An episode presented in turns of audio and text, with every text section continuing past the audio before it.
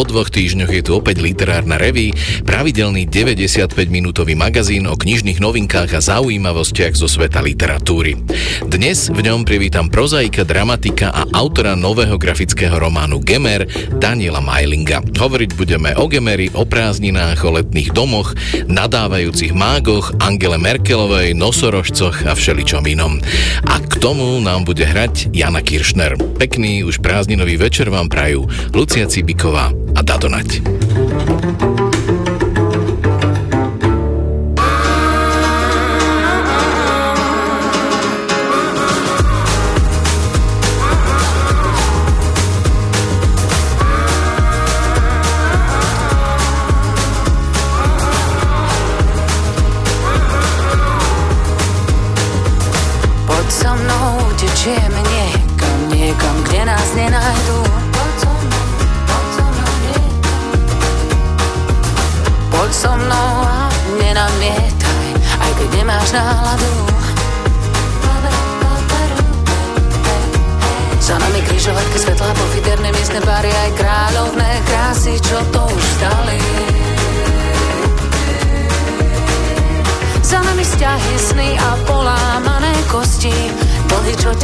prstí.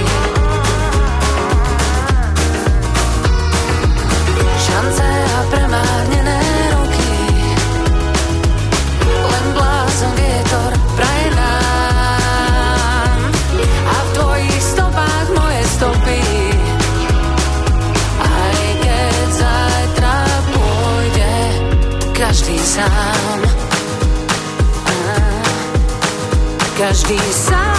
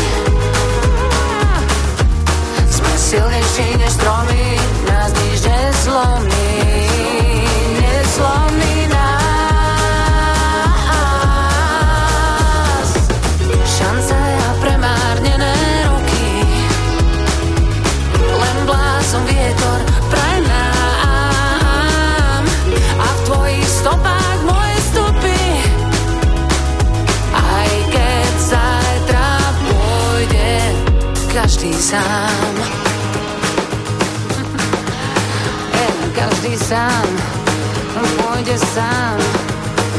Prvá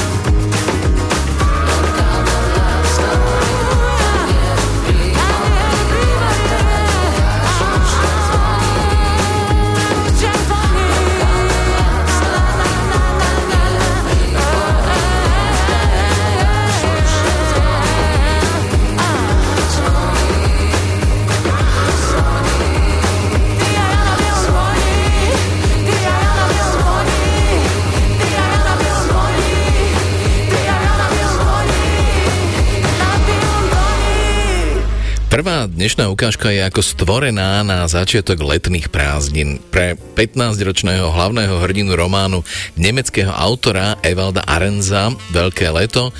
Sa školský rok neskončil práve najlepšie. Prepadol z matematiky a latinčiny a tak ho namiesto rodinej dovolenky čaká tvrdá príprava na reparát. To znamená stráviť 6-týždňové letné prázdniny s mimoriadne prísnym starým otcom a záhadnou starou mamou. Našťastie má Almu, Johana a najmä Beate dievča v zelených plavkách. Napriek temným predtuchám zažije 15-ročný Frieder veľké priateľstva, prvú lásku, smútok a všeličo iné. V prvom rade ho však čaká skvelé leto. Krásna poetická kniha s úžasnou atmosférou. Autora Evalda Arenza mimochodom poznáme aj prostredníctvom jeho románu Staré odrody. Jeho novú knihu Veľké leto zvolili nezávislé nemecké knihkupectvá za najobľúbenejšiu knihu roka 2021, ale získal aj množstvo ďalších ocenení. V následujúcej ukážke je hlavný hrdina na kúpalisku na Skokanskej veži, a o malú chvíľu ho čaká dôležité zoznámenie. Ukážku z románu Veľké leto vám v preklade Pauliny Čuhovej prečíta Kamil Mikulčík.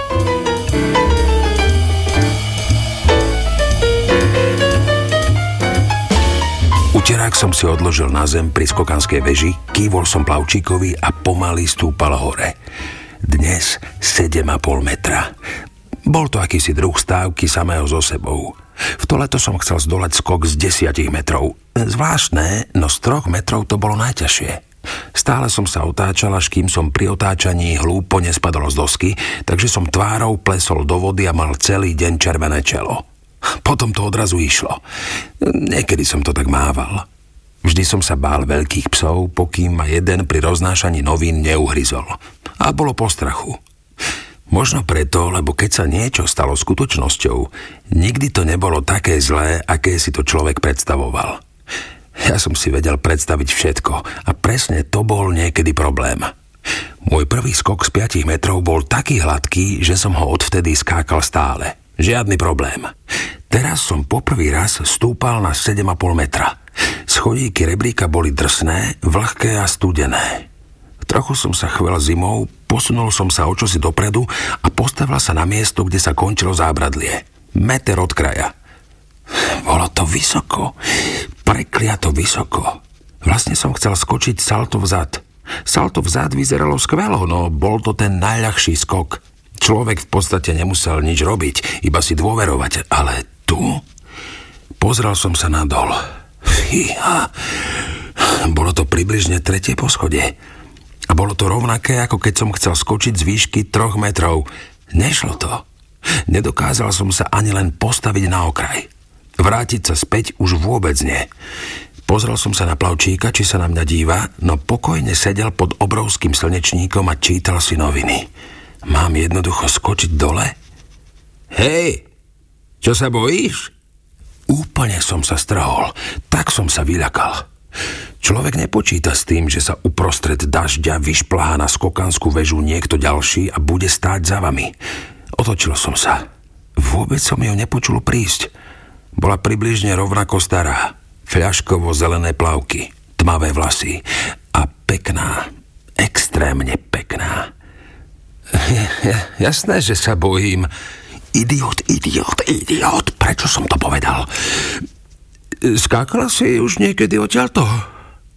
Skutočne som sa bál, no v tej chvíli ma väčšmi trápilo to, že ona sa pravdepodobne elegantne hodí z veže, skočí hlavičku alebo vrtuľu alebo niečo podobné a ja tu hore budem stáť ako... ako niečo. Pokrútila hlavou. Nie, videla som ťa tu stáť a čakala som. Chcela som zistiť, či to ide. Ale neskočil si. V hlase sa jej zračil úsmev. Neviem povedať, či bol výsmešný. Môžeme skočiť spolu? Povedal som to príliš váhavo. Určite som znel ako zbabelec. Tak teda, utrúsila len a stúpila na okraj. OK, teraz som tam musel stúpiť tiež. Raz, počítal som, je to riadne vysoko, poznamenala. Pozrela sa na mňa. Musel som sa zasmiať. Obaja sme boli posratí od strachu. OK, skočíme z peťky. To už sa smiala aj ona. Úľava ma zaplavila rovnako rýchlo ako predtým strach. Otočili sme sa a zamierili k rebríku. Potom odrazu zastala. OK, to nejde, povedala. To vôbec nejde. Poď. Znovu sa otočila, vyštartovala a skočila. Do keľu. Pomyslel som si, tiež sa rozbehol, v zápäti nekontrolovane padal dolu a bokom plesol do vody tak, že som stratil dých. Potopil som sa poriadne hlboko, hĺbšie, ako sa mi zdalo dobré, preto som začal šliapať nohami nahor a po vynorení sa nad hladinu som smrkal z nosa vodu. Vedľa mňa vytriskla do výšky aj ona a pohybom hlavy odhodila vlasy dozadu. Narazila som si nohy, smiala sa. Ja bok, dýchčal som. Friedrich, volám sa Friedrich. Beate, máš parádne meno, ale staré, čo? Plávali sme k okraju bazéna. Dážď na vodu maľoval tisícky krúžkov. Ticho na kúpalisku nás obklopovalo ako hladká priesvitná látka. Zložené slnečníky na terase pri stánku stáli v šíku, úzke a červené v dažďovej šedi ako zabudnutí, zadumaní vojaci. Zatvorený stánok vyzeral, ako by spal. Na okamih skutočne patrilo všetko nám. Mám zvláštnych rodičov, vysvetlil som, keď sme vyšli z bazéna. Aha, odpovedala. Mala zelené oči. Nevadí, že sa okolo mňa točíš, točíš. Nevadí, že sa točíš okolo nás.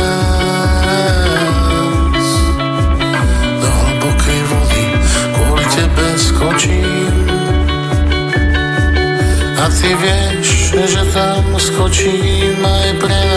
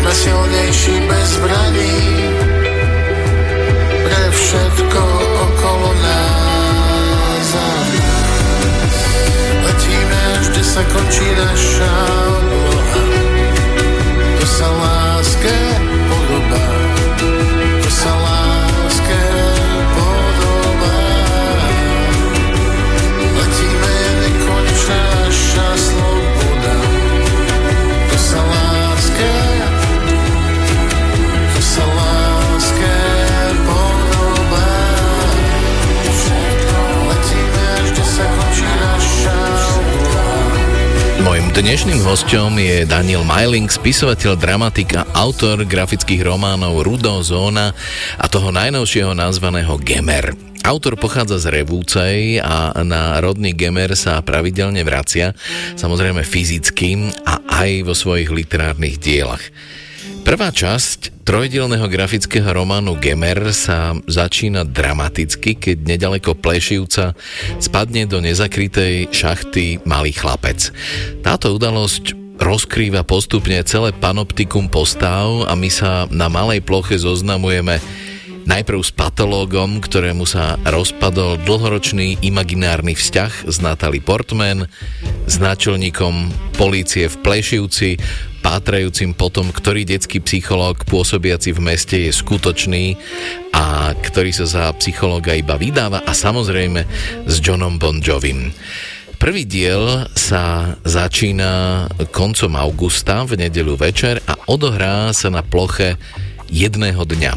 A hoci autor opisuje konkrétne miesta, nemohol som sa ubrániť pocitu, že sa ocitám v trochu snovej gemerskej realite. Čo sa týka to, tej snovosti toho, toho gemera, som sa rozhodol, že tam zasadím e, tieto príbehy, pretože to má tuší Vladimír Prop takú, e, takú poučku, alebo no možno, že aj niekto iný, ale ja si to pamätám e, vo, vo svojej pamäti, takže to, že som to čítal u Propa, že, že literatúra sa začína, začína vtedy, keď ľudia umiestňujú vymyslené rôzne príbehy do na konkrétne miesta na konkrétny čas. Že tá rozprávka, ktorá nás nezaujíma, tak e, tá sa začína, kde bolo, tam bolo, za siedmými horami, za siedmými dolami, kde sa vzal, tu sa vzal.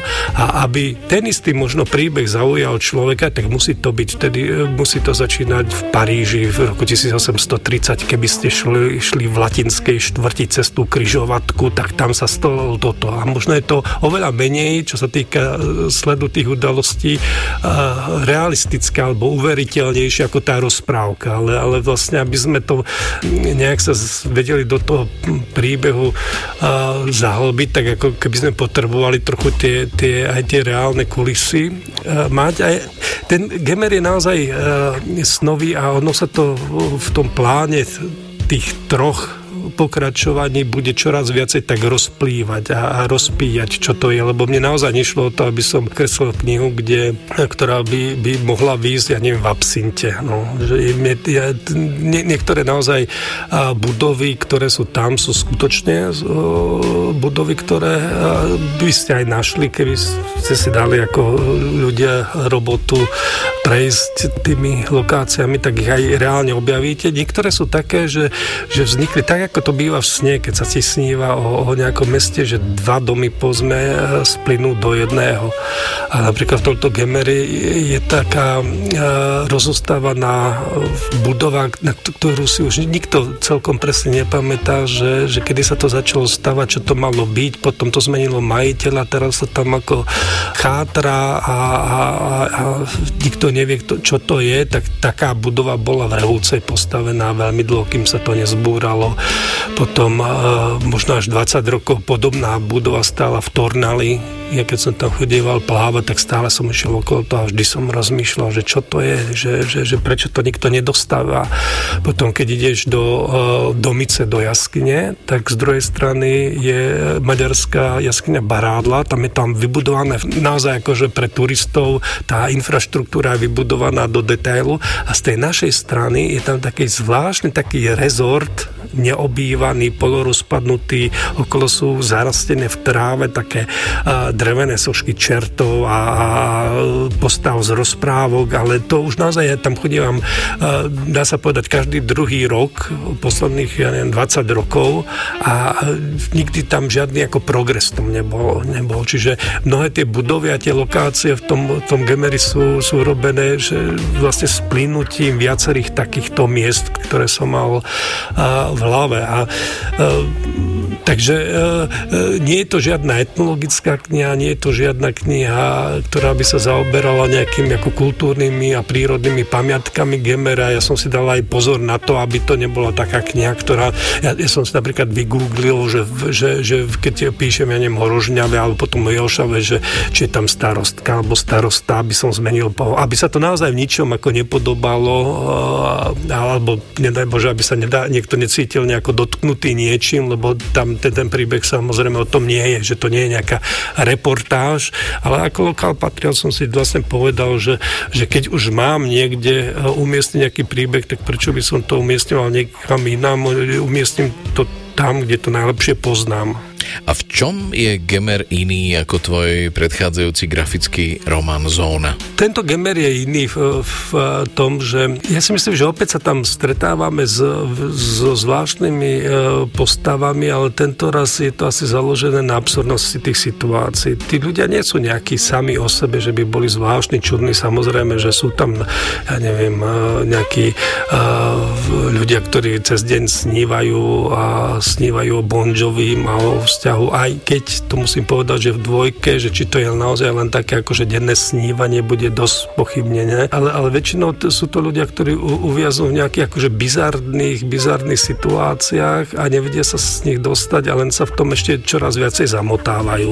To je samozrejme veľmi abstraktne teraz povedané, ale ja neviem, napríklad je tam, je tam patológ, ktorý sa vždy ocitne v nejakej vlastne situácii a, a vždy v najlepšej, e, v najlepšej vôli sa snaží tú situáciu rozriešiť ako všetky tie postavy a vždy to dopadne ešte horšie, ako to začalo. A v takýchto situáciách absurdných sa vlastne ocitávajú a do nich sa zamotávajú čoraz viac vlastne dá sa povedať všetky postavy toho Gemena. Tie postavy vôbec nie sú také, že e, by to boli nejakí e, hlupáci z nejakej periférie.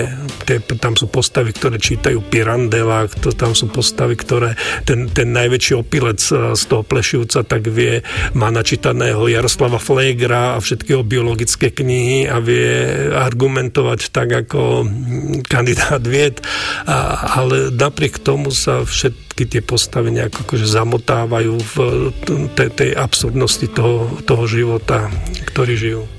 Je tu veľa rôznych bizarných príbehov, okolo akej ústrednej témy sa rozvíjajú? Je to svojím spôsobom expozícia, kedy zistíme vlastne, že celý ten nosný príbeh, okolo toho asi nemusíme nejako chodievať ako okolo horúcej kaše, je o tom, že všetky tie záchranné zložky v Plešivci tak dostanú hlásenie, že do nejakej šachty spadol chlapec a e, tá šachta je veľmi úzka, to vychádza z mojej klaustrofóbie a z mojou, z moj, s mojou posadnostosťou e, filmami ktoré, a dokumentami, ktoré boli natočené o podobných prípadoch, že dieťa spadlo do nejakej šachty, kam sa žiaden dospelý nedostal a preto museli vymýšľať, ako to dostať e, toho človeka von. Celé je to založené na tom, vlastne celý tento prvý deň je aj príbeh, ako dostať toho chlapca von.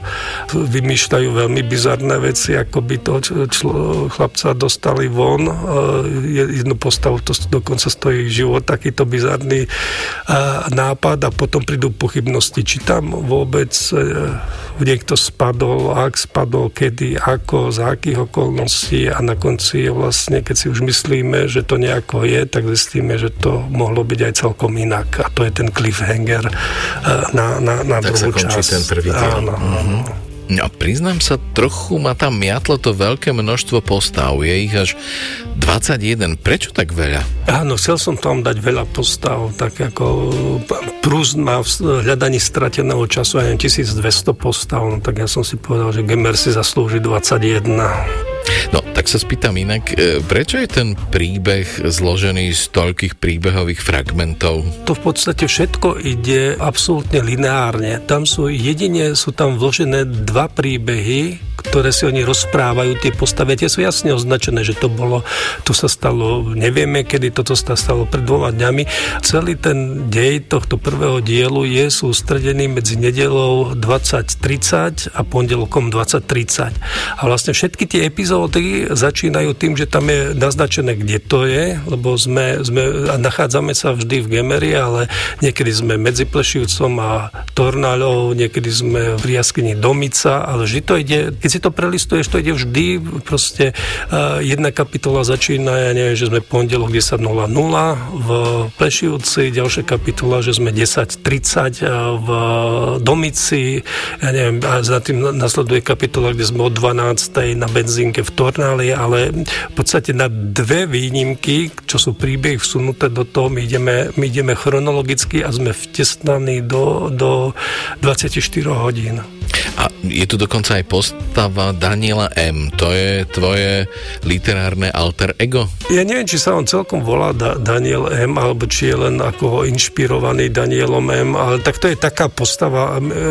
Ja, ja si to už dobre nepamätám, lebo tak je to už nejaký ten piatok, čo som to písal a kreslil, ale to je taká postava toho mudrlanta z Bratislavy, ktorý tak akože príde a na všetko má hneď akože hotový názor a, a tak ich ako tak pouča. No tak to som zobral na svoje triko to, túto postavu, že to som asi uh, nie že asi ja, ale, ale teda aby to bolo, uh, že, že ho pomenujem aspoň sebou. Okrem Gemera sa spýtam aj na tvoju hlavnú profesiu. Budeš v najbližšom období pracovať aj na nejakej divadelnej dramatizácii? Teraz napríklad najnovšie tak pre Národné divadlo v Prahe tak robím Katarínu Točkovú Bílu vodu, dramatizáciu.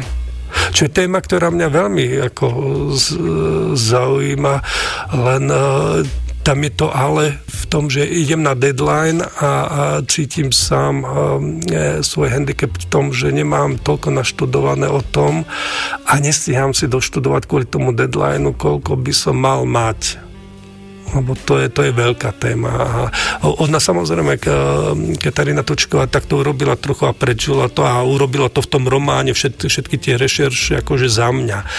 Len, len nie, že by som jej nedoveroval, ale predsa len ako potreboval by som sa aj ja načítať e, tie veci a nie celkom na to čas, takže to mi tam vytvára spolu s tým deadlineom ten diskomfort trochu.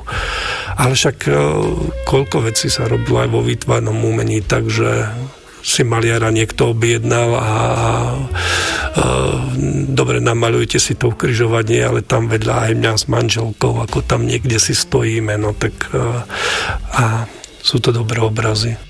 No a tak na záver ešte jedna otázka. Aké bude mať Daniel Majling leto? Teraz e, veľmi riešim to, aby som ja v tom uh, svojom v svojej práci, lebo ne, nejdeme nikam na dovolenku, ideme vlastne len e, k svoj, svokrovcom, k mojim rodičom, tam budeme tráviť vlastne s rodinou celé leto plus nejaké odskoky na nejaké krátke gemerské výlety a, a niekam e, na nejaké festivaly, ale to, či bude to leto dobre, za, vlastne závisí od toho, že či sa mi podarí do polovice leta rozpísať tie veci tak, aby som sa nedostal do nejakého stresu presu časového a následne do krča. Že, aby som mal už to urobené tak, že dobre, tak nejaká prvá verzia, druhá je, teraz si môžem dovoliť na týždeň vypnúť, ísť niekde ako k vode, po týždni sa vrátiť a, a už to len akože dopracovať do dokonalosti. No tak ale, ale bojím sa, že, že, že, že 28. augusta budem s nervami v koncoch a budem ma oblievať hrôza, že, že začína sa od 3 dní sezóna, ja som si neoddychol vôbec a tlačím pred sebou niečo, čo už dávno malo byť hotové. No. Ale teším sa na leto. No.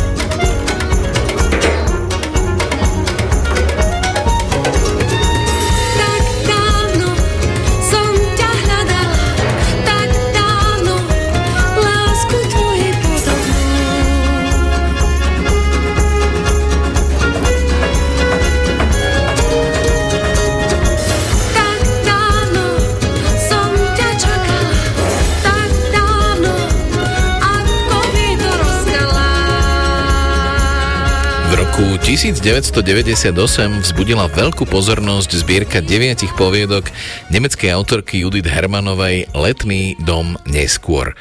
Úspech knihy bol vtedy fenomenálny, čo skoro bola preložená do vyše 20 jazykov a získala veľké uznanie mnohých dôležitých literárnych kritikov. Napríklad knihu veľmi pochválil Marcel Reich Ranický.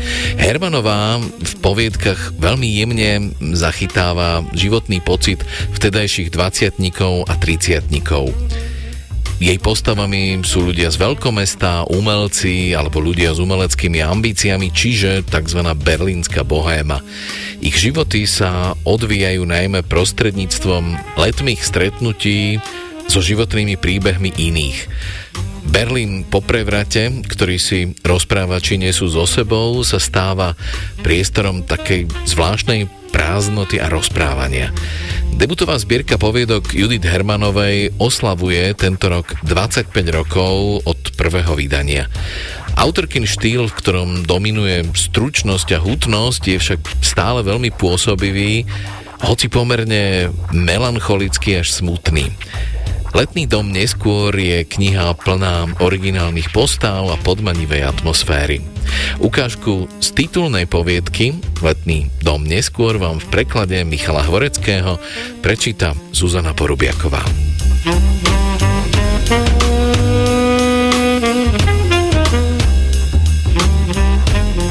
Stein v zime konečne našiel dom. Začiatkom decembra mi zavolal, povedal iba čau a odmlčal sa.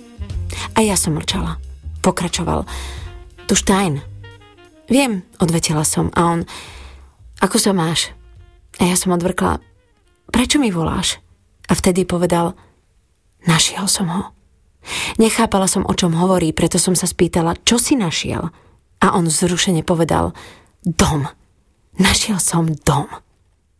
Dom. Spomenula som si. Stein a jeho reči o dome. Vypadneme z Berlína, dom na vidieku, pánsky dom, statok, vpredu lipa, vzadu gaštany, nad hlavou obloha, Brandenburské jazerá, pozemok s rozlohou najmenej štvrť hektára, rozložené mapy s poznámkami, celé týždne pátracích jazd v regióne. Keď sa vrátil, vyzeral zvláštne a ostatní vraveli, čo tára, z toho nikdy nič nebude. Keď som Štajna prestala výdať, vypustila som to z hlavy. A Štajna tiež. Mechanicky som si zapálila cigaretu ako vždy, keď sa Stein objavil, lebo mi nič lepšie nenapadlo. Váhavo som sa opýtala, Stein? Naozaj si ho kúpil? A on zakričal, áno. A v tej chvíli mu slúchadlo vypadlo z ruky. Nikdy som ho nepočula kričať. Potom sa ozval znova, no kričal ďalej, kričal, ty ho musíš vidieť, je neuveriteľný, úžasný, skvelý. Nespýtala som sa, prečo by som ho mala vidieť práve ja. Počúvala som ho, no chvíľu nepovedal nič. Čo práve robíš? Opýtal sa napokon. Znelo to skoro necudne a hlas sa mu trocha chvel. Nič, odvetila som. Sedím a čítam noviny. Vyzdvihnem ťa. O 10 minút. Vyhlásil Stein a zložil. Dorazil už o 5 minút a palec neotiahol zo zvončeka ani potom, keď som mu otvorila. Povedala som, Stein, je to otravné, prestan zvoniť. Chcela som dodať, že vonku je nehorázna kosa, nemám najmenšiu chuť s tebou nikam vyraziť, vypadni. Stein prestal zvoniť, nahol hlavu, chcel niečo vysloviť, ale nedostal zo seba ani hláska. Obliekla som sa. Vyrazili sme. Jeho taxík páchol cigaretami. Kľukou som stiahla okno a vnorila som tvár do chladného vzduchu. Vzťah so Štajnom, ako to nazývali ostatní, patril už dva roky do minulosti. Netrval dlho a pozostával predovšetkým z našich spoločných jazd v jeho taxíku. V taxi som ho aj spoznala. Viezol ma raz na dáku oslavu. Na diálnici vložil do prehrávača kazetu s nahrávkou Trans AM a keď sme dorazili, povedala som, oslava sa predsa len koná niekde inde a tak sme sa viezli ešte ďalej a on v istom okamihu vypol taxameter. Išiel som mnou až domov. Na chodbe si zložil igelitky a zostal u mňa tri týždne bývať. Štajn nikdy nemal vlastný byt.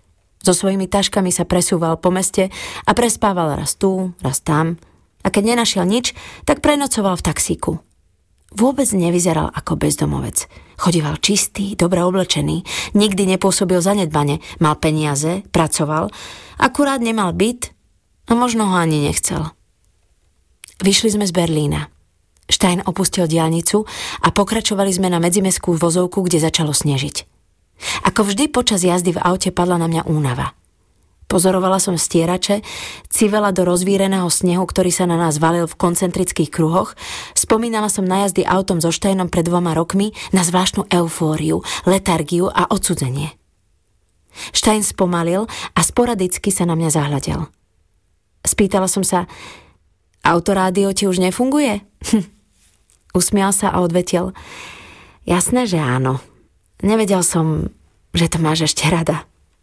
Zagúlala som očami. Samozrejme, že áno. Vsunula som do prehrávača kazetu s Kalasovou. Štajn na ňu 20 krát po sebe nahral tú istú Donizettyho áriu. Zasmial sa. Ešte si to pamätáš. Kalasová spievala vysoko a nízko. Štajn zrýchloval a spomaloval.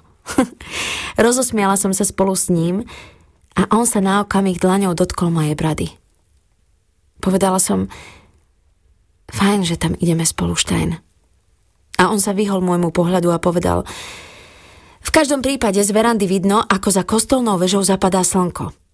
Za Angermünde nasleduje Kanic a v Kanici stojí dom. Kanic vyzeral horšie ako Lunou, horšie ako Templin, dokonca horšie ako Schönewalde – sivé, učupené domčeky po oboch stranách krivolakej vozovky, mnohé okná zatlčené, nikde nejaký obchod, pekáreň ani hostinec. Chumelica zosilnila. Je tu priveľa snehu, Štajn, povedala som a on odvetil. Iste, ako by sneh kúpil spolu s domom. Na ľavej strane ulice sa vynoril prekvapivo pekný dedinský kostol. Červený, s okrúhlou zvonicou a Stein začal vydávať svojrázný zvuk, akýsi bzučivý popevok, ako mucha, keď v lete naráža do zatvoreného okna. Zabočil autom na úzku priečnú cestu, zabrzdil, v tej istej sekunde empatickým gestom zdvihol ruky z volantu a povedal To je on. Dom vyzeral, ako by sa mal v najbližšej chvíli náhle a nehlučne zrútiť. Vystúpila som a dvere auta som zavrela tak opatrne, ako by každý úder mohol byť pre stavbu posledný. Štajn k nemu takisto mieril po špičkách.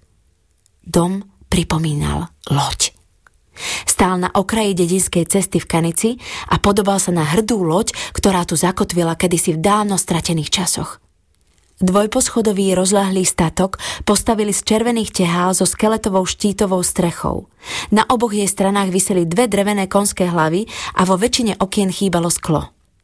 Naklonenú verandu držal pohromade zjavne iba hustý brečtan a po murive sa tiahli praskliny hrubé ako palec. Bol to pekný dom. Bol to ten dom.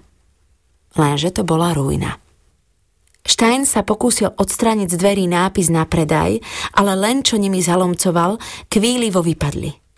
Prekročili sme ich a ja som zastala. Vydesená výrazom na Štajnovej tvári, uvidela som ho, ako mizne za brečtanovou verandou. Onedlho spadol z domu okenný rám a Štajnová horúčkovitá tvár vykukla spomedzi sklených zárezov na obloku ožiarená petrolejovou lampou.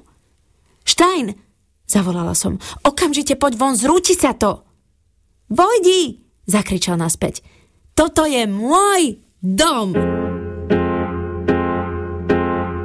Dunaj, Dunaj, čierna voda, plavé vlasy, biela roba, papierové loďky prúdom prinášajú šťastie ľuďom a čas plinie na prach mení. Všetko, čo si človek cenil, domy, ulice a je prístav a tá bolesť je blízka. Plačú brehy biele lode, šaty, čo už nie sú v móde, šedé smutné paneláky, v diálke smejúce sa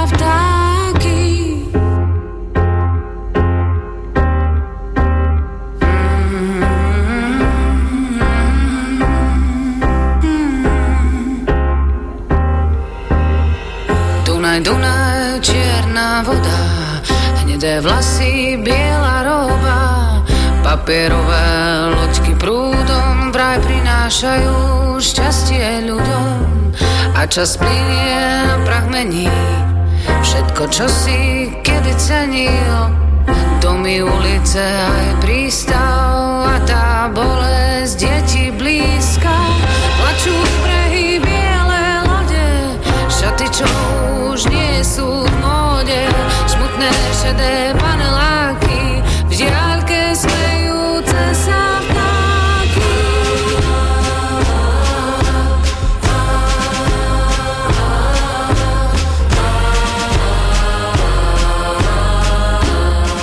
Literárnu reví s Dadom Naďom vám prináša sieť kníh kupectiev Pantarej.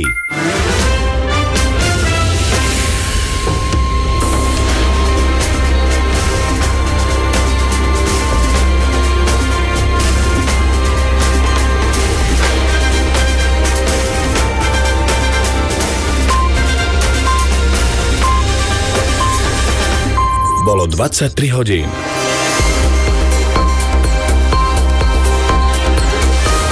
Správy RTVS. Časť škôl odmieta nové kurikulum. Naplnenosť ozbrojených síl u nás klesla zo 77 na 75% Zajtra polooblačno až oblačno, miestami prechodne až zamračené, prehánky, dážď, ojedinele búrky, teplota 22 až 29 stupňov. Neskoro večer počúvate správy s Radom Tomešom. Niektoré školy už roky učia podľa tzv. kompetenčného modelu, ktorý je aj základom novej reformy školstva. Ide napríklad o učenie kriticky myslieť, či o pestovanie komunikačných prezentačných zručností u detí.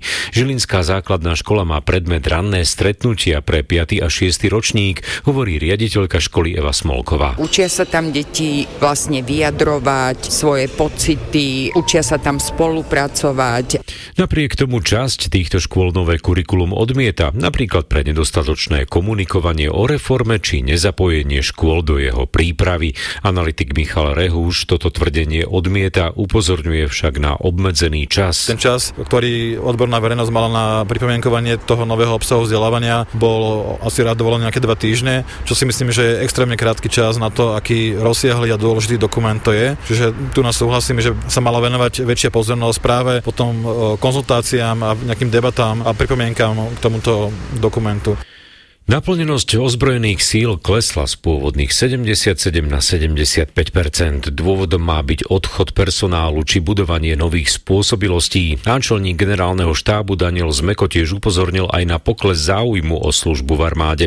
Nových ľudí však podľa neho môže odrádzať od vstupu do armády viacero dôvodov. Je otázka veľmi intenzívneho nasadzovania ozbrojených síl. Fond pracovného času je extrémne veľký. Možno aj troška obavy z reálneho konfliktu, ktorý prebieha za našimi hranicami. A samozrejme, stále majme na pamäti, že Slovensko je cieľom dezinformačných kampaní. Zámerom každej dezinformačnej kampane je rozdeliť armádu od občana. Ministerstvo obrany verí, že po obnove infraštruktúry a s príchodom novej techniky sa záujem ľudí o armádu zvýši, poverený šéf rezortu Martin Sklenár. Máme na našom území aj spojenecké jednotky, ktoré významným spôsobom doplňajú počty, aj nielen techniku, ale aj počty ozbrojených síl a spoločným pôsobením vlastne dokážu práve teraz sa pripravať na obranu našej krajiny v rámci kolektívnej obrany. Aktuálny počet vojakov je na úrovni 17 tisíc. Muža obvineného z úkladnej vraždy 39-ročnej ženy v Dubnici nad Váhom zali do väzby. Večer o tom rozhodol sudca pre prípravné konanie špecializovaného trestného súdu v Pezinku. Rozhodnutie je právoplatné. Špeciálny prokurátor Daniel Lipšic navrhoval väzbu pre obavu z úteku a pokračovania obvineného v trestnej činnosti. Žena z Novej Dubnice sa stala obeťou vraždy vo štvrtok, podľahla početným sečným zraneniam podozrivého bez bezprostredne po skutku zadržala polícia. Brit Adam Yates zvíťazil v úvodnej etape cyklistických pretekov Tour de France a ako prvý si obliekol žltý dres celkového lídra. Presadil sa v poslednom stúpaní pred bratom Simonom, tretí finišoval víťazov tímový kolega Tadej Pogačar zo Slovenska. Podujatie odštartovalo v Hornatom Baskicku a jazdci museli prekonať takmer 3300 výškových metrov na piatich kategorizovaných stúpaniach. Peter Sagan obsadil 148. priečku. Teplo bolo, strašne vlhko bolo, ale Nakoniec aj dobre, aspoň e, sme v pohode došli do cieľa. Zajtra je tiež asi taká podobná, možno ešte ťažšia, tak až na tretí deň asi to príde do šprintu, takže ešte zajtra to bude také, aké dnes. Zajtra polooblačno až oblačno, miestami prechodne až zamračené, miestami najmä na severe a východe prehánky alebo dážď, ojedinele sa vyskytnú aj búrky, dokonca intenzívne. V noci sa ochladí na 18 až 13, v údoliach ojedinele na 11 stupňov, cez deň teplota vystúpi na 24 až 29, na Kisuciach, Orave, Liptove a Hornom Spiši na 22 stupňov. Fúkať bude iba slabý, na juhozápade a postupne aj inde prevažne severozápadný vietor 10 až 30, v nárazoch ojedinele okolo 55 km za hodinu, pri búrkach vietor zosilnie. 23 hodín 4,5 minúty. Zelená vlna. Festivaly v Bratislave a na Liptove a nehoda na východe. Počúvate dopravné správy. Novú nehodu nám hlásite na ceste prvej triedy číslo 67 medzi obcami Riečka a Kráľ. Za železničným priecestím je zhorené auto a na mieste sú aj záchranné zložky. Pozor si dajte na D2 pred odpočívadlom Sekule, budete smerom z Malaciek obchádzať odstavené vozidlo. A taktiež aj na Bratislavskej D1 pri výjazde Zlaté piesky smerom na prístavný most. Ďalej v Žiline Strážové, na ceste sa tam pohybuje diviak, na výjazde zo Žiliny na Strečno, na ceste je zrazená zver a takisto o kus ďalej po Strečnom smerom na Vrútky. No a pozor si dajte aj na výjazde z Kapušiana na Prešov, v úseku sa pohybuje vysoká zver. Opatrnosť zvyšte v Bratislave, v okolí Zlatých pieskov počítajte pre festival so zvýšeným pohybom chodcov. A vo východnej, v okrese Liptovský Mikuláš prebieha festival Východná, s obmedzeniami môžete počítať v obci, ale aj na D1. Rýchlosť vám zmer, zmerajú v Bratislave na Košickej pred križovatkou s prístavnou smerom z Níu a na viazde do Sečoviec hriadok. Ak chcete ostať v obraze s aktuálnymi dopravnými informáciami, stiahnite si našu mobilnú aplikáciu. Filip Kalousek, bezpečne a plynulo. Zelená vlna 0800 900 800. Literárnu reví s Dadom Naďom vám prináša sieť kníh kupectiev Pantarej. Po krátkej prestávke venovanej aktuálnym správam vás vítam v druhej hodine literárnej revy Rádia Slovensko, ktorá bude tentoraz venovaná najmä slovenským autorom, ale čakajú vás aj dve výnimky. Hrať vám bude opäť Jana Kiršner a na úvod tu pre vás mám tri knižné typy. Od nášho hostia Daniela Majlinga, českého slovakistu a prekladateľa profesora Lubomíra Machalu a od ilustrátorky a grafickej dizajner, dizajnerky Kristiny Soboň. Aké knihy by vám teda odporučili? Zaujala ma kniha PS od Jakuba Juhása, je to kniha o Petéfim, o Lučenci, ale je to vynikajúca, teraz neviem, ako to nazvať, mystifikácia, písanie o tom, ako o niekom píšeme a vlastne ho nikdy nemôžeme spoznať a ten jazyk je podľa mňa vynikajúci, ktorým to píšem. Ja som sa veľmi smial, je to veľmi zábavná kniha a štilisticky je to výborné. Je to síce kniha o Novohrade, nie o Gemery, ale to je jej jediné mínus. Z české scény e, můžu doporučit e, Hranice lesa, Vratislav Kadlec. Ta kniha vznikala snad 10 let, možná déle. Je to pár povídek, nemnoho stran podobně jako Ranko v kavkovském duchu, ale je to vynikajícím způsobem zvládnuto slovesně, obrazně, hravě. Kniha sa volá Jazero. Je to veľmi krásna a metaforická kniha, ktorú pripravila celú Han Donau, ktorá je vlastne autorkou, najmä ilustrátorkou, ale napísala aj text, ktorý je krásny, je poetický, metaforický, aj dizajn, aj taká tá haptická stránka knihy a kniha sa vám vie až tak doslova vyliať z tej väzby, takže jeden nádherný typ možno pre dospelých čitateľov, ale možno aj pre takých tínedžerov na zamyslenie. Je tam síce málo textu, ale je to veľmi dobrá kniha na také pomalé navnímavanie a rozmýšľanie. Tak to boli tri knižné typy Danila Majlinga, profesora Lubomíra Machalu a Kristýny Soboň. Hudobník Branislav Jobus má svoj život rytmizovaný pravidelnými činnosťami, ako je napríklad ležanie, ale aj pravidelné každoročné písanie novej knihy, na ktoré si vždy vyčlení presný mesiac a celý rok sa na to písanie teší. Jeho najnovšia kniha vychádza vždy v období na začiatku leta a letných hudobných festivalov, ako sú napríklad Vrbovské vetry, ktoré organizuje, alebo festivalu Pohoda. Detské knihy Braňa Jobusa majú vždy aj zaujímavé ilustrácie a predstavujú viacerých originálnych slovenských tvorcov. Jeho novú knihu o komisárovi Mrodgem napríklad opäť ilustroval Igor Derevenec. V prvom dieli tejto detskej detektívky komisár Mrodge riešil záhadu zmiznutej reštaurácie na Novom moste, ktorá vyzerá ako UFO a pomáhal mu aj jeho tým, ploštice, špecialistky na odpočúvanie, pijavica Sosámráda alias detektor pravdy, Pavuk Degen a bývalá recidivistka Labuť Violet. V druhom pokračovaní Mrodgeho fit pobyt v Antarktíde preruší prípad miznúceho piesku na gréckom ostrove Kerkira. Prasa Armando a jeho ultra nechutné komando sa za každú cenu snažia utajiť svoje nekalé plány. Ako to dopadne, samozrejme neprezradím. Ukážku z knihy Komisár Mrodge a ultra nechutné komando od Braňa Jobusa vám prečíta Boris Farkaš.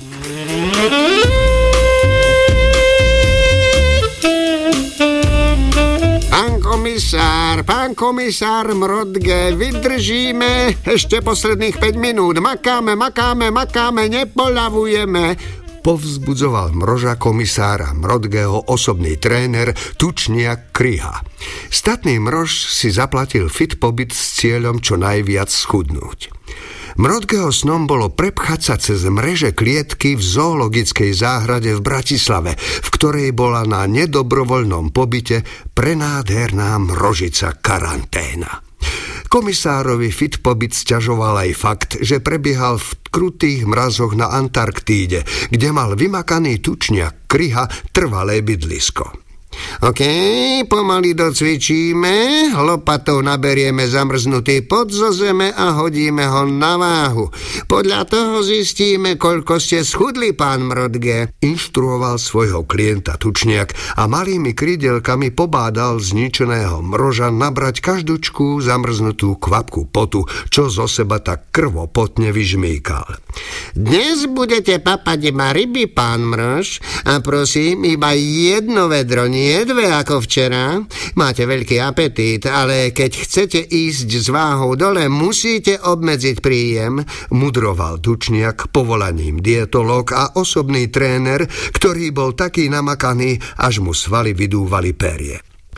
Pán Mrodge, pán komisár, máte telefón, vykrikla z iglu pani Tučniačica Kryhová a mávala na zničeného komisára. Eh, ešte aj tu ma našli, skonštatoval sucho komisár a keď ťažkopádne kráčal k jurte so satelitným telefónom, štrngal ako hrkálka, lebo z neho neustále opadávali zamrznuté kvapky potu. Bol však na seba nesmierne hrdý, pretože lopatou hodil na váhu minimálne za vedro tých ľadových guľôčok. Čože, a, záhadne mi zne piesok z pláže? Hm. A z ktorej?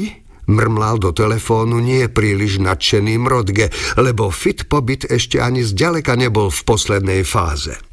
Ostrov Kerkira? Aha, mhm.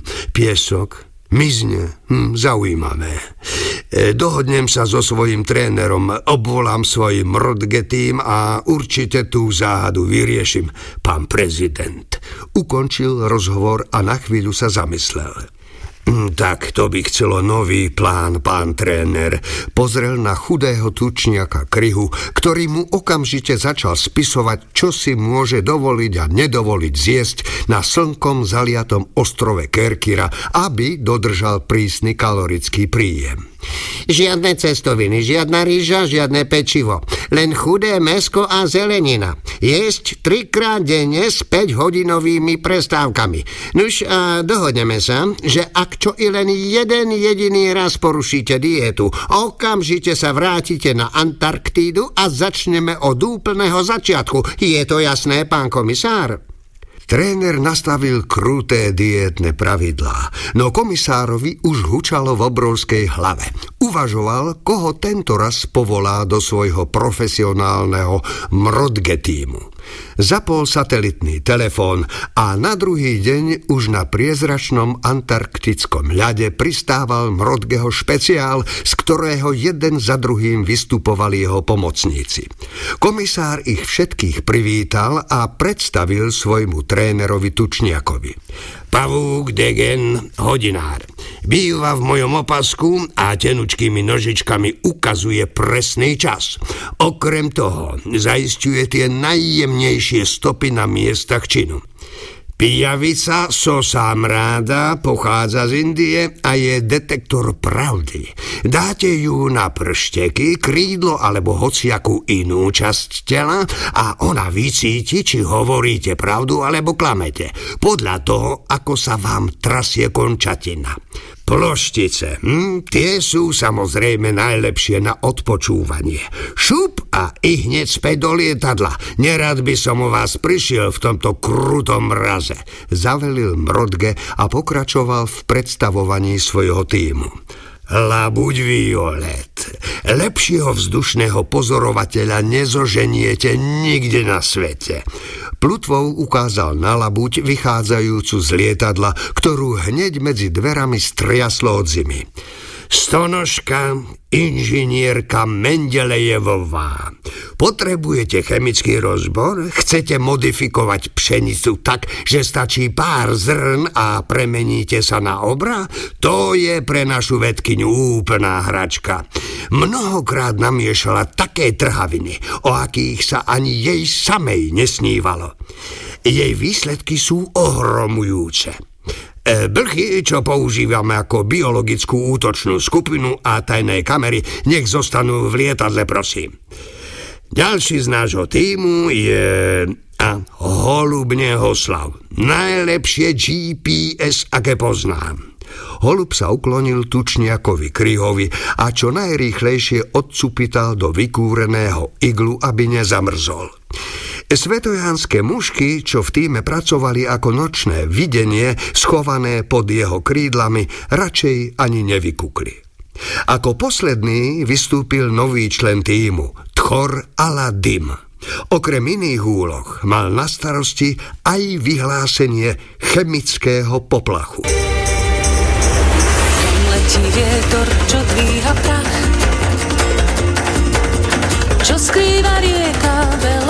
má Koľko je ciest a hviezd na nebi? Otázok viac než odpovedí. Videl si hviezdu na nebi hviezdu Do noci žiari v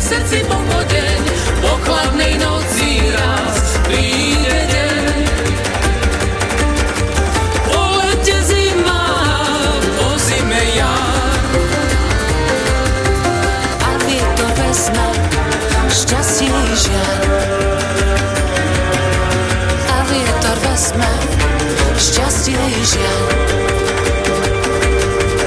Pozeráš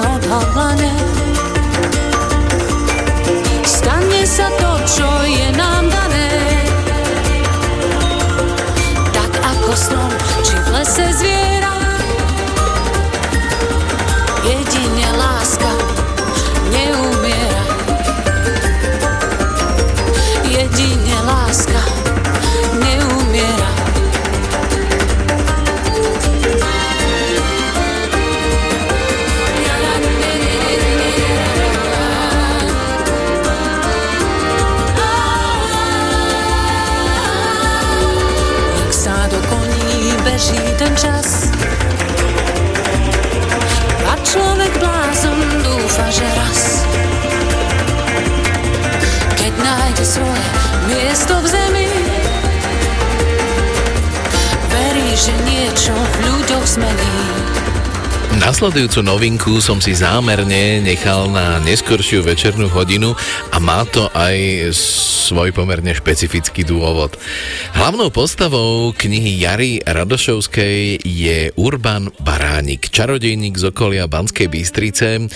Je mrzutý, melancholický a je to aj pomerne málo ambiciózny čarodejník a amatérský detektív. Nie len, že čaruje mizerne, ešte je aj jeho čarovanie spoločensky nevhodné. Keď chce totiž čarovať, musí spolu s kúzlom vyslať do sveta aj pomerne vulgárnu nadávku.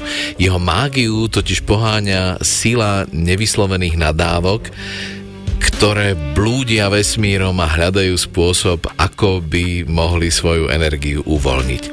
V praktickom živote našiel svoje uplatnenie v stavebnej firme, kde sa táto vlastnosť pomerne dobre stratí. Takže áno, v následujúcej ukážke budete počuť aj niekoľko šťavnatých nadávok, ale je už po 22. takže by to mohlo byť celkom OK. Detektívna fantasy autorky Jary Radošovskej Podivné prípady Urbana Baránika ma naozaj veľmi potešila a už sa teším na pokračovanie. Ukážku z nej vám prečíta Zuzana Porubiaková.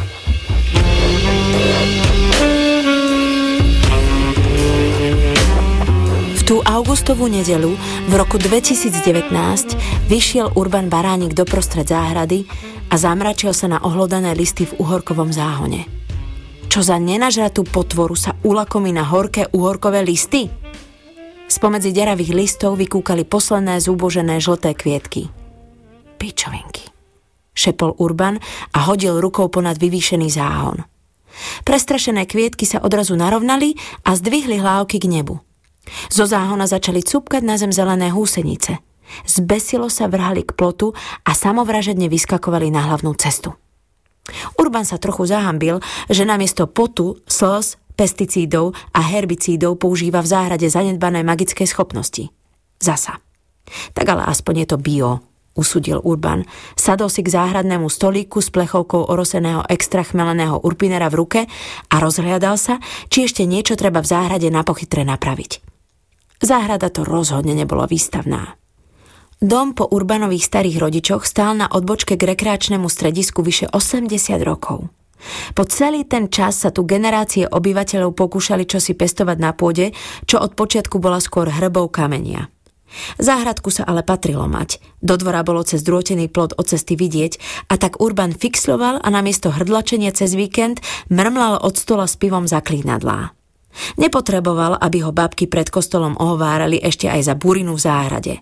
Dosť, čo ho pretriasali kvôli tomu, že v dome žil sám, nemal ženu ani frajerku a jediná jeho pravidelná návšteva bol spolužiak Anton z Bratislavy, na miestne pomery až príliš vyčesaný a vyvoňaný. Táda, táda, táda, táda, táda, táda, táda, Zahučal kde si v kuchyni mobil melódiu z hier o tróny a neporiadok na kuchynskej linke hrkotal, ako telefón so zapnutým vibrovaním poskakoval po starom lamináte. Kurva. Vydýchol Urban popod nos a nastavil dlaň. Vibrujúci a hučiaci mobil priletel z kuchyne a hlasno mu do nej plesol. Na displeji svietilo neznáme číslo. Ha, halo? Zakoktal Urban do telefónu. Hlas má škrípavý. Uvedomil si, že odkedy v piatok odišiel z práce, s nikým nahlas nehovoril. Pán Baránik? Zaznel z druhej strany linky ženský hlas, kovový a oficiálne slušný. Pri telefóne? Odpovedal Urban a zvraštil čelo, lebo augustové slnko práve vyliezlo sponad susedovej strechy a zasvietilo mu do očí. Jariabková, sekretariát generálneho riaditeľa UMAZ. Moment, odovzdám pána riaditeľa. Potrebuje s vami hovoriť. Akože... Zamrmal Urban, ale to už z telefónu burácal hromový hlas. Baránik? Kde ste? Ako? E, čo, prosím? Vyrazil Urban a oťahoval si slúchadlo od ucha, lebo to hlasisko sa mu zarezávalo priamo do mozgu. Tu je pekár, generálny riaditeľ, UMAZ. Mám vás tu na zozname, že máte dnes pohotovosť. Pýtam sa vás, kde ste? Uh, doma, pán riaditeľ? Opáčil nesmel Urban. Uh, mám pohotovosť, nie službu, tak som doma. Ozval sa prudký nádych. Bohatstvo, baránik, nie ste vy nejaký zaostalí? Veď na to sa pýtam, kde doma? Čo mám vedieť, kde býva každý treťotriedný čarodejník? Zúrivo hrmal hlas. No, v Selciach, pán riaditeľ, pri Banskej... Kurva, ja dobre viem, kde sú Selce, baránik. Jeden by si ale myslel, že keď zodpovedáte za krajský úrad, budete mať aspoň toľko chochmesu, že pôjdete do kancelárie. Máte tam od rana aspoň 10 makfaxov. Pán riaditeľ, veď ja ani služby nemávam, len pohotovosť. Službu má predsa pani Domoráková. Domoráková je v prdeli baránik. Štipla ju včela. Včera. Dostala anafilaktický šok a leží na iske.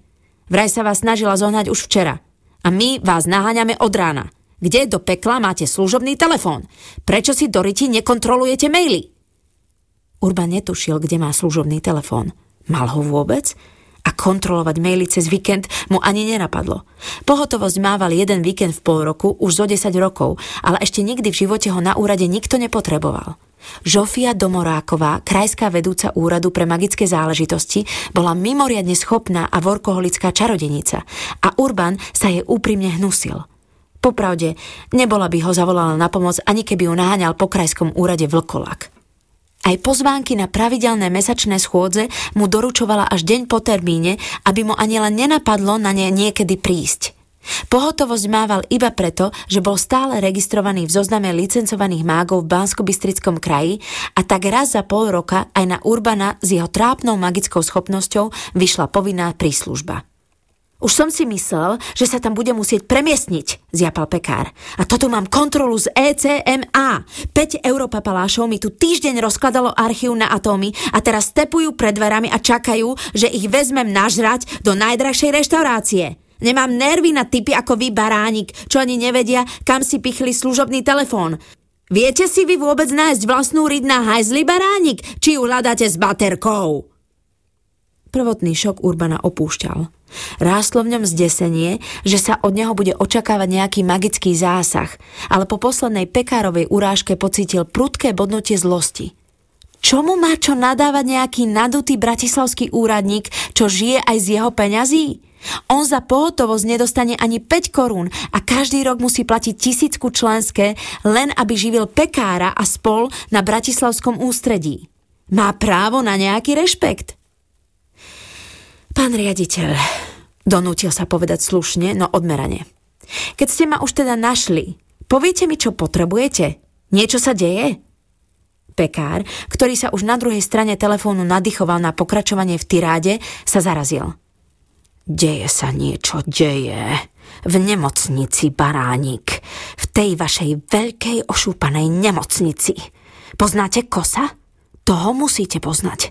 Sponzor futbalového týmu vlastní vám tam pol mesta. Tak tomu včera prijali na infekčné vnúča a nad ránom zmizlo. Rodina na prášky. Polovica krajských policajtov je na mieste. Nám volala teta toho strateného decka. Študuje na Pražskej akadémii a vraj zaznamenala v izbe magickú stopu. Už o pol 8 volala na pohotovostnú linku a odvtedy tam čaká, že pošleme nášho človeka. Tak ma neserte, baránik. Pozrite sa, koľko je hodín. Urban sa poslušne pozrel na mobil. Bolo 11.20. Hneď tam chodte, baránik. A do pol hodiny mi hláste, ako to tam vyzerá. A nechcite, aby som tam musel prísť, lebo v takom prípade vás rovno dám na disciplinárku a máte po licencii, baránik.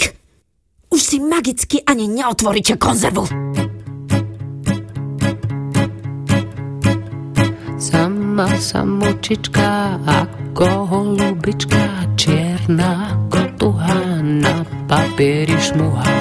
Život ako pieseň, smutná dlhá jeseň Ach, tie clivé noty klepocú jak boty. Kolíše sa luna, v srdci praská struna V očiach bledé hviezdy, zdá sa, že sa brieždi Ticho v ušiach píska, duša moja čierna, sama sebe verná.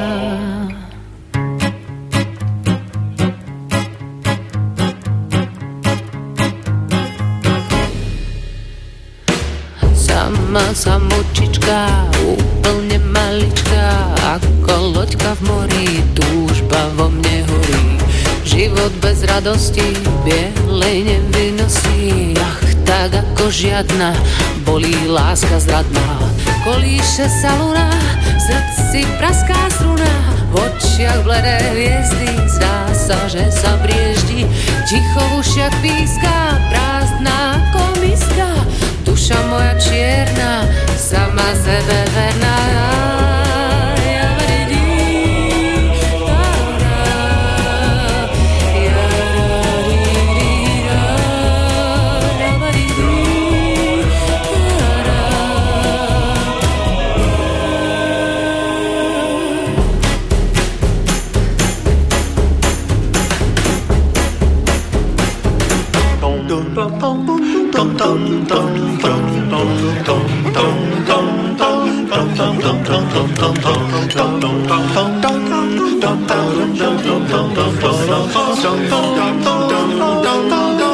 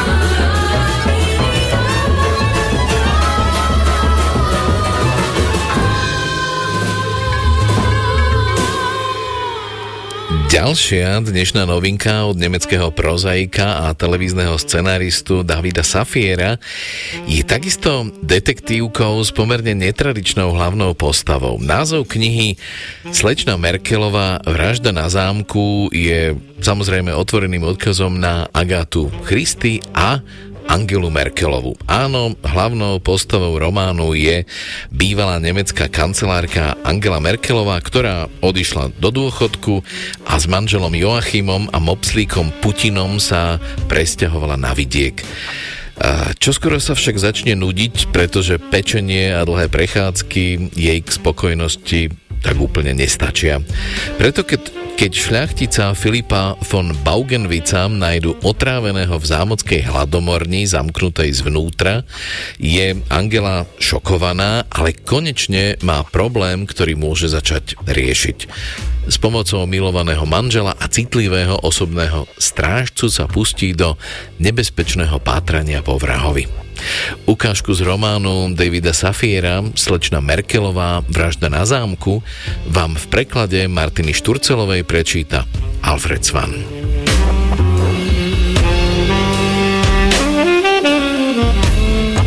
Potrebujem si sadnúť, povedala Angela, a sadla si na zvetranú drevenú lavičku, ktorá stála na štrkovej cestičke a poskytovala fantastický výhľad na jazero Dumpfzee.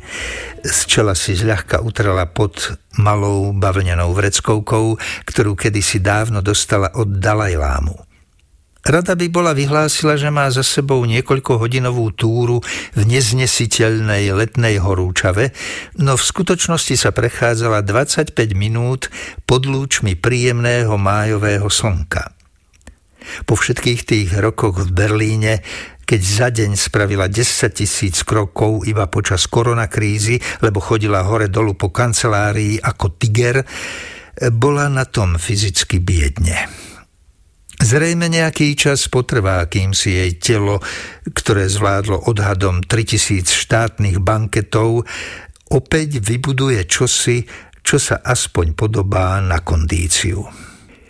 Zahľadela sa na nenápadným spôsobom očarujúcu malú vodnú plochu presne podľa jej vkusu.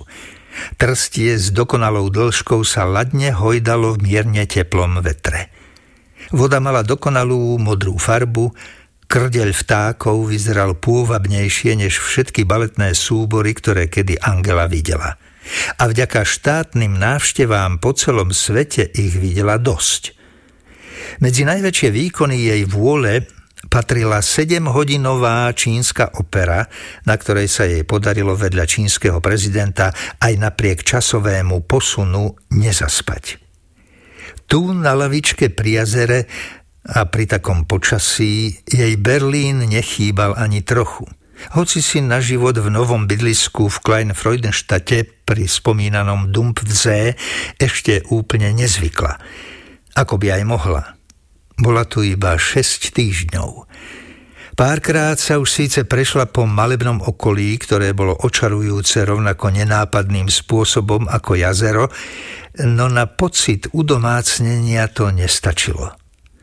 Podarí sa jej to niekedy, alebo už po niekoľkých týždňoch zatúži po dôvernej, hektickej existencii v Berlíne, ako sa obával jej manžel a ona trochu tiež – Pritom mu sveto svete slúbila, že jeseň života strávia spolu v pokoji. Čo by sa vlastne stalo, keby svoj sľub porušila? Vydržalo by to ich manželstvo, v ktorom jestvoval jej muž veľmi dlho v úzadí? Deje sa niečo zlato? spýtal sa Achim. V skutočnosti sa volal Joachim, no počas štúdia si uvedomil, že Achim je nenútená prezývka. Ako kvantový chemik totiž zatiaľ nepoznal skutočný význam slova nenútený. Stál pred Angelou v bielej košeli s krátkými rukávmi a modrých poludlhých nohaviciach, spod ktorých vykúkali krátke chlpaté nohy. Na nich mal sivé turistické topánky, na ktoré ho nahovorila mladá predavačka, lebo sú vraj veľmi moderné. Angela milovala svojho Achima Okrem iného aj preto, lebo nemal poňatia, čo je vkusné a čo nie. Navyše bol čestný a nevedel klamať. Často uvažovala, prečo nie sú všetci muži takí ako môj Achim. Zápetí si dala aj odpoveď. Keby boli všetci rovnako jemní, ľudstvo by neprežilo. Niečo som sa ťa pýtal, Zlato, pripomenul Achim. Stále si o ňu robil starosti. Nič sa nedeje, iba mi je trochu teplo, odvetila Angela. Achim vytiahol z ruksaka ešte z čias NDR starú fľašu s vodou, z ktorej píjaval jeho otec už pred časmi NDR. Voda z nej mala kovovú príchuť, no Angelu napriek tomu osviežila. Možno by si nemala pobehovať v tom svojom zvyčajnom odeve, nadhodil Achim. Angela sa naozaj obliekla tak, ako kedysi do práce. K čiernym nohaviciam si vzala jedno z mnohých farebných sák, dnes zelené. Turistické oblečenie, ktoré si kúpila pred piatimi rokmi, ostalo v jednej z neotvorených škatúľ na sťahovanie. Keď pôjdeme cez víkend do Templina, povedala, niečo si tam kúpim. Objednávanie cez internet neprichádzalo do úvahy. Vďaka odborníkom na digitalizáciu, od ktorých dostávala v predošlom živote pravidelné hlásenia, pridobre vedela, čo sa deje s údajmi nakupujúcich. Ako myslíš, Zlato? Zareagoval Achim. Hovorieval to často, pretože mal vďaka tomu oveľa ľahší život. A Angela tiež. Putin to spravil, ozvalo sa im za chrbtom. Pred šiestimi týždňami by táto veta Angele nedala pokoj niekoľko dní, možno aj týždňov. Teraz však znamenala, že treba z vačku vytiahnuť čierne plastové vrecko. S ním v ruke vykročila Angela k dvojmetrovému chlapovi s vojenským účesom. Mal na sebe čierny oblek, na nose slnečné okuliare. 45-ročný ochrankár Mike nosieval sa ako vždy zapnuté, aby zakryl mierny nábeh na brucho. Vedľa Majka sa krčil Putin. Nie ruský prezident, ale malý svetlý mopslík s čiernym fľakom okolo ľavého oka, ktorého Achim priniesol z útulku a daroval Angele v deň jej odchodu do dôchodku. Rostomilé zvieratko malo Angele pomôcť konečne prekonať strach zo psov.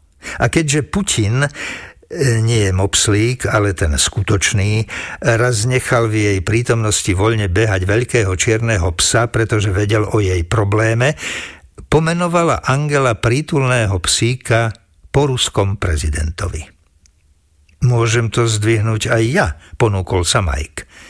Angela vedela presne odhadnúť, kedy druhá strana myslí svoju ponuku naozaj vážne a kedy nie. Bolo to viac než jasné. Mike tajne dúfal, že sa k malej kôpke zohne Angela. To je od vás veľmi milé, vyslovila Šibalsky a podala mu vrecko.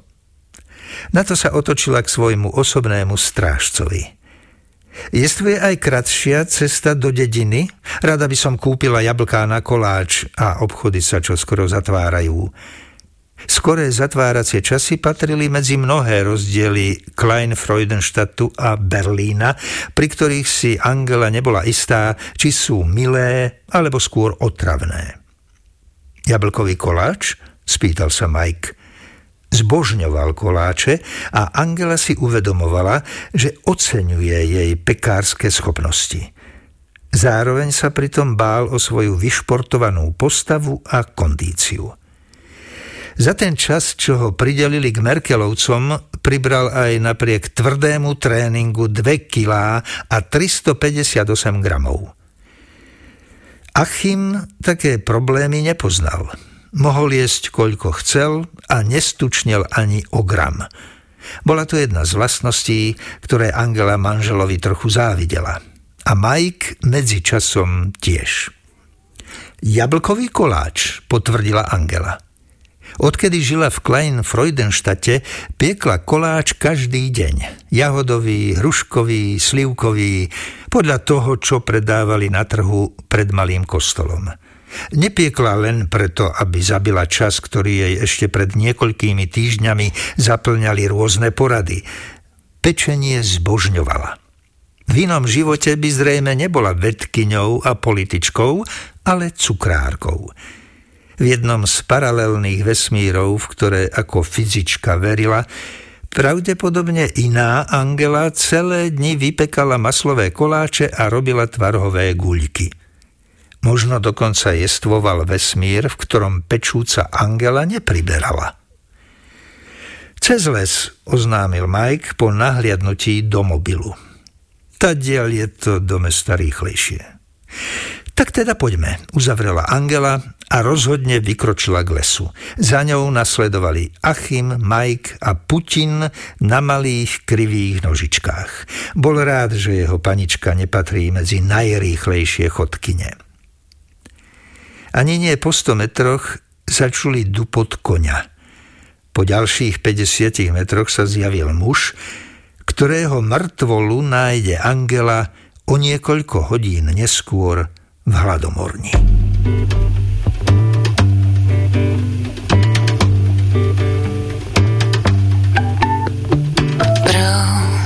príde mraz Chcem s tebou ešte posledný raz Uvažovať o živote Debatovať o muzike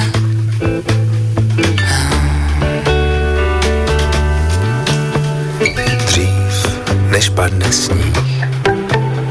Chci slyšet v telefonu tvůj smích.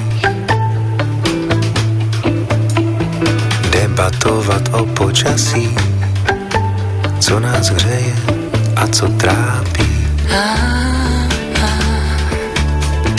viem, že všetko má čas a chýba je vraj, iba v nás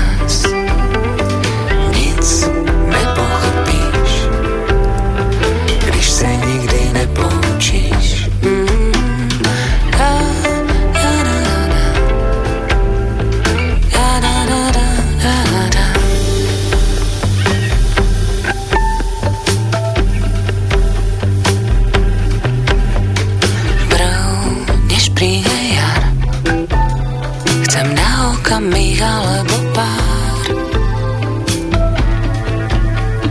Zastavit svět rozhoupaný, co bezdůvodně občas hraní. Vím, že všechno má čas a chyba ta je jenom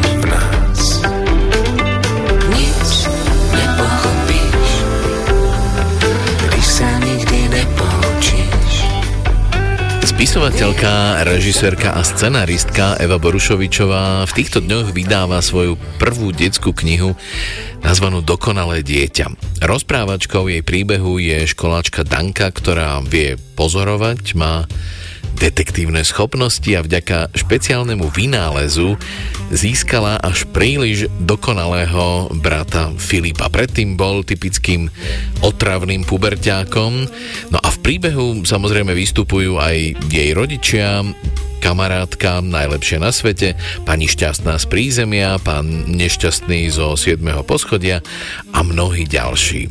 Ukážku z detskej knihy Evy Borušovičovej Dokonalé dieťa vám prečíta Zuzana Jurigová Kapraliková.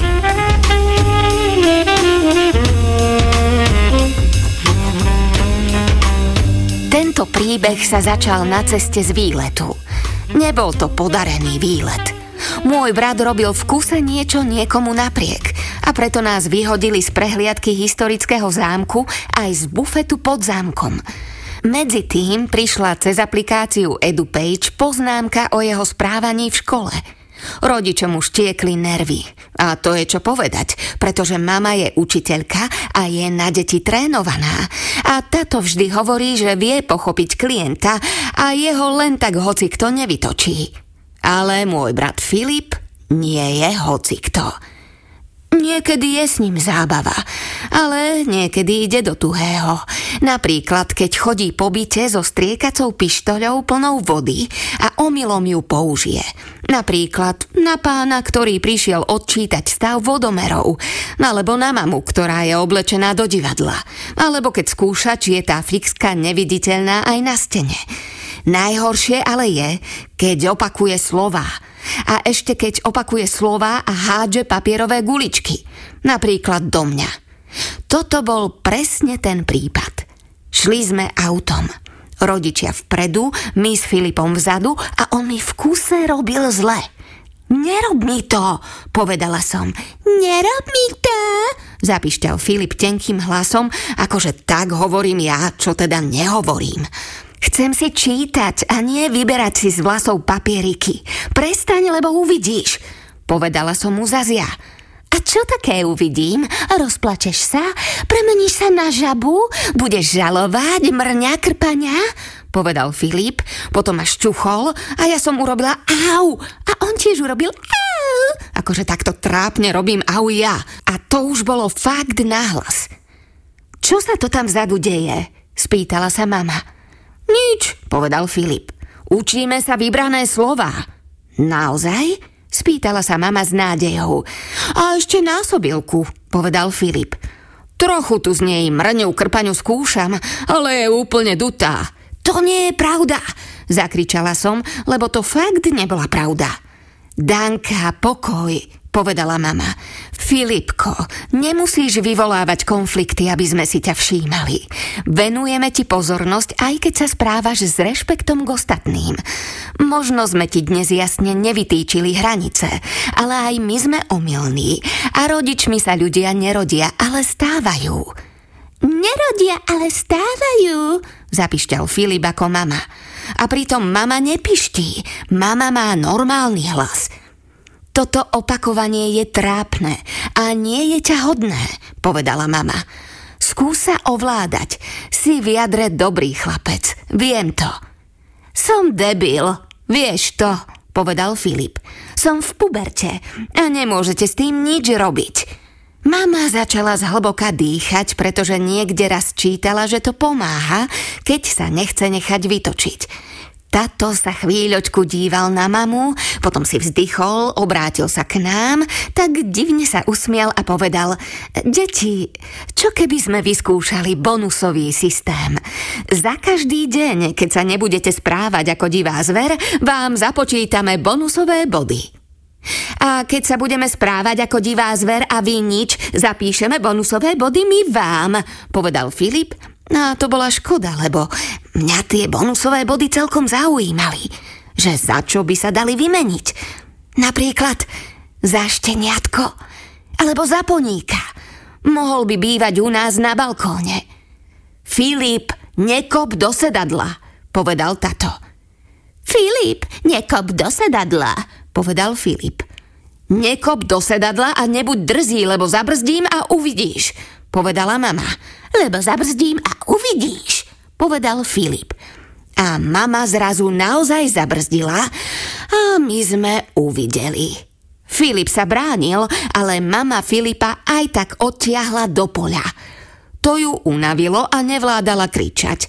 Tak ho len držala za ruku, pozerala mu do očí a dohovárala mu. My s tatom sme ich pozorovali z auta. Zase výchova dobrým slovom? Spýtala som sa. Ah, teraz sa muž asi vyhráža, že ak sa nezačne správať slušne, necháme ho v poli a vrátime sa domov bez neho. Povedal tato. Nenecháte, povedala som. Filip a ja sme vaše deti a vy sa o nás musíte starať, aj keby čo bolo. Máš pravdu, Danka. Ale keď príde mamička, radšej jej to nehovor, povedal tato. Mohlo by ju to zlomiť.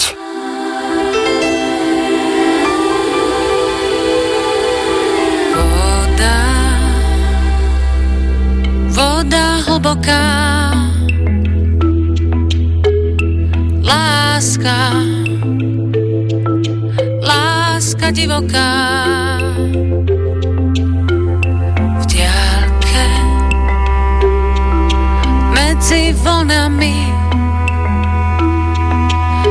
doctor una haya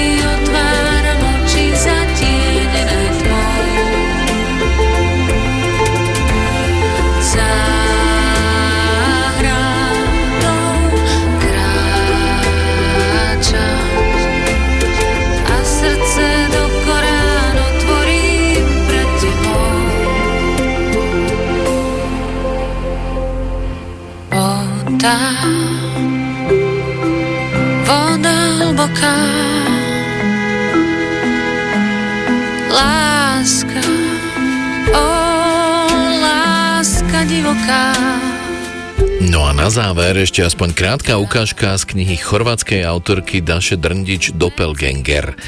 Je zložená z dvoch experimentálnych noviel Artura Izabela a Pupy. Ukážka bude práve z tej druhej, bude teda venovaná druhej postave Pupimu, ktorý končí na ulici a priateli sa len s predavačmi novín a nosorožcami v zoo s ktorými sa postupne stotožňuje. Jeho život sa odohráva v atmosfére beznádeje a zúfalstva, ktorá nemôže skončiť inak ako tragickým. Ukážku z prózy Doppelganger od Daše Drndič vám v preklade Karola Chmela prečíta Kamil Mikulčík. Stojím v zoologickej záhrade a pozorujem nosorožce. To je všetkým jasné. Niekto tu nie je. Som sám. Volám sa Princ. Je v meste. Princ je v zoologickej záhrade a pozoruje nosorožce. Sú to veľké zvieratá, tučné a drsné. Ľudia si myslia, že sú to nebezpečné zvieratá, škaredé zvieratá, no nie sú. Nosorožce nie sú nebezpečné pre ľudí. Ja nie som nebezpečný pre ľudí. Nosorožce môžu byť nebezpečné sami pre seba, nie pre ľudí. Pre seba môžu byť nebezpečné, lebo sa likvidujú. Ide o seba likvidáciu. Nosorožce sú krotké a seba deštruktívne. Nosorožce nie sú krvilačné. Sú to plaché zvieratá, obrovské zvery.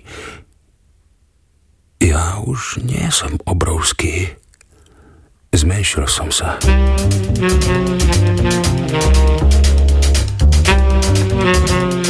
Doznelá ukážka z knihy Doppelganger od chorvátskej autorky Daše Drndič a pred nami je mailová súťažná zvuková ukážka z minulej relácie. Mali ste identifikovať, aká činnosť alebo aké zariadenie vytvára tento zvuk.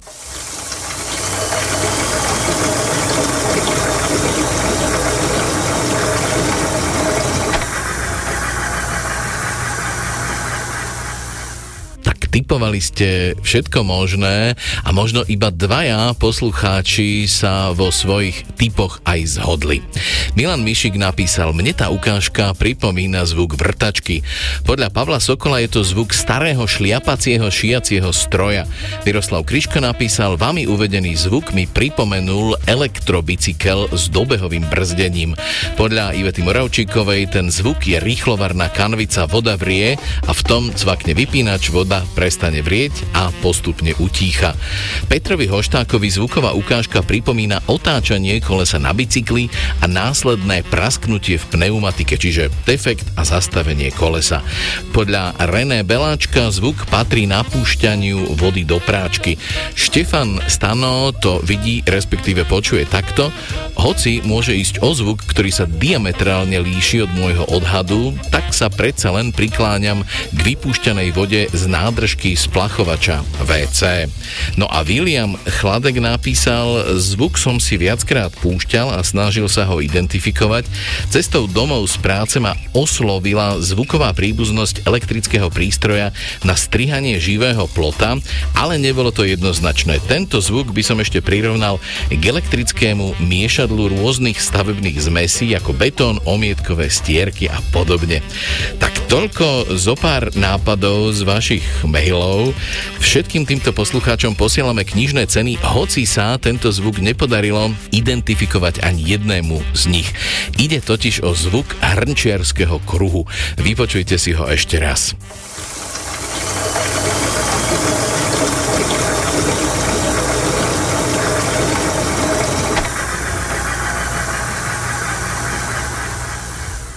teraz je to už jasnejšie a mám tu aj súťažnú úlohu do budúcej relácie, ktorá znie takto.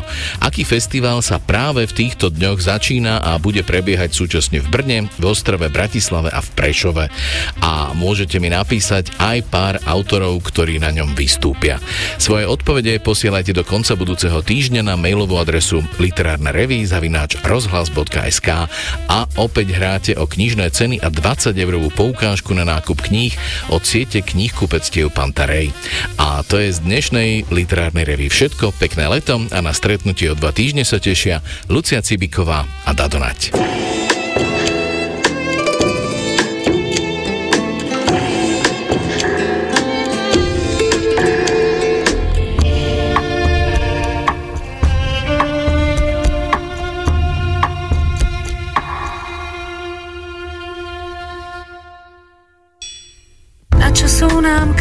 Sľuby, srdce unavené z nudy, city vytratia sa po čase. Západ slnka, mliečna dráha, noci keď si líham na dnes pre lásku nik už neplače. Miluješ, nemiluješ, asi mi dnes nestačí. Každý deň márne čakám, čím ma zajtra prekvapíš. A žlté rúže zvedli dávno vo váze.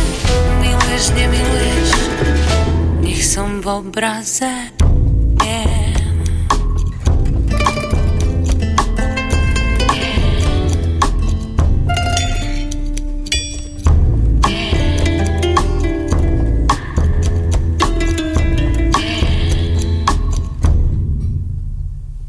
Listy zvonia v nežnom vánku, pokoj nemám ani v spánku. Priatelia ma majú za blázna. Svitá a ty nie si doma, na vankúši cudzia vôňa. Láska potichu sa vykradla. Miluješ, nemiluješ, asi mi dnes nestačí. Každý deň márne čakám, čím ma zajtra prekvapíš. A žlté ruše zvedli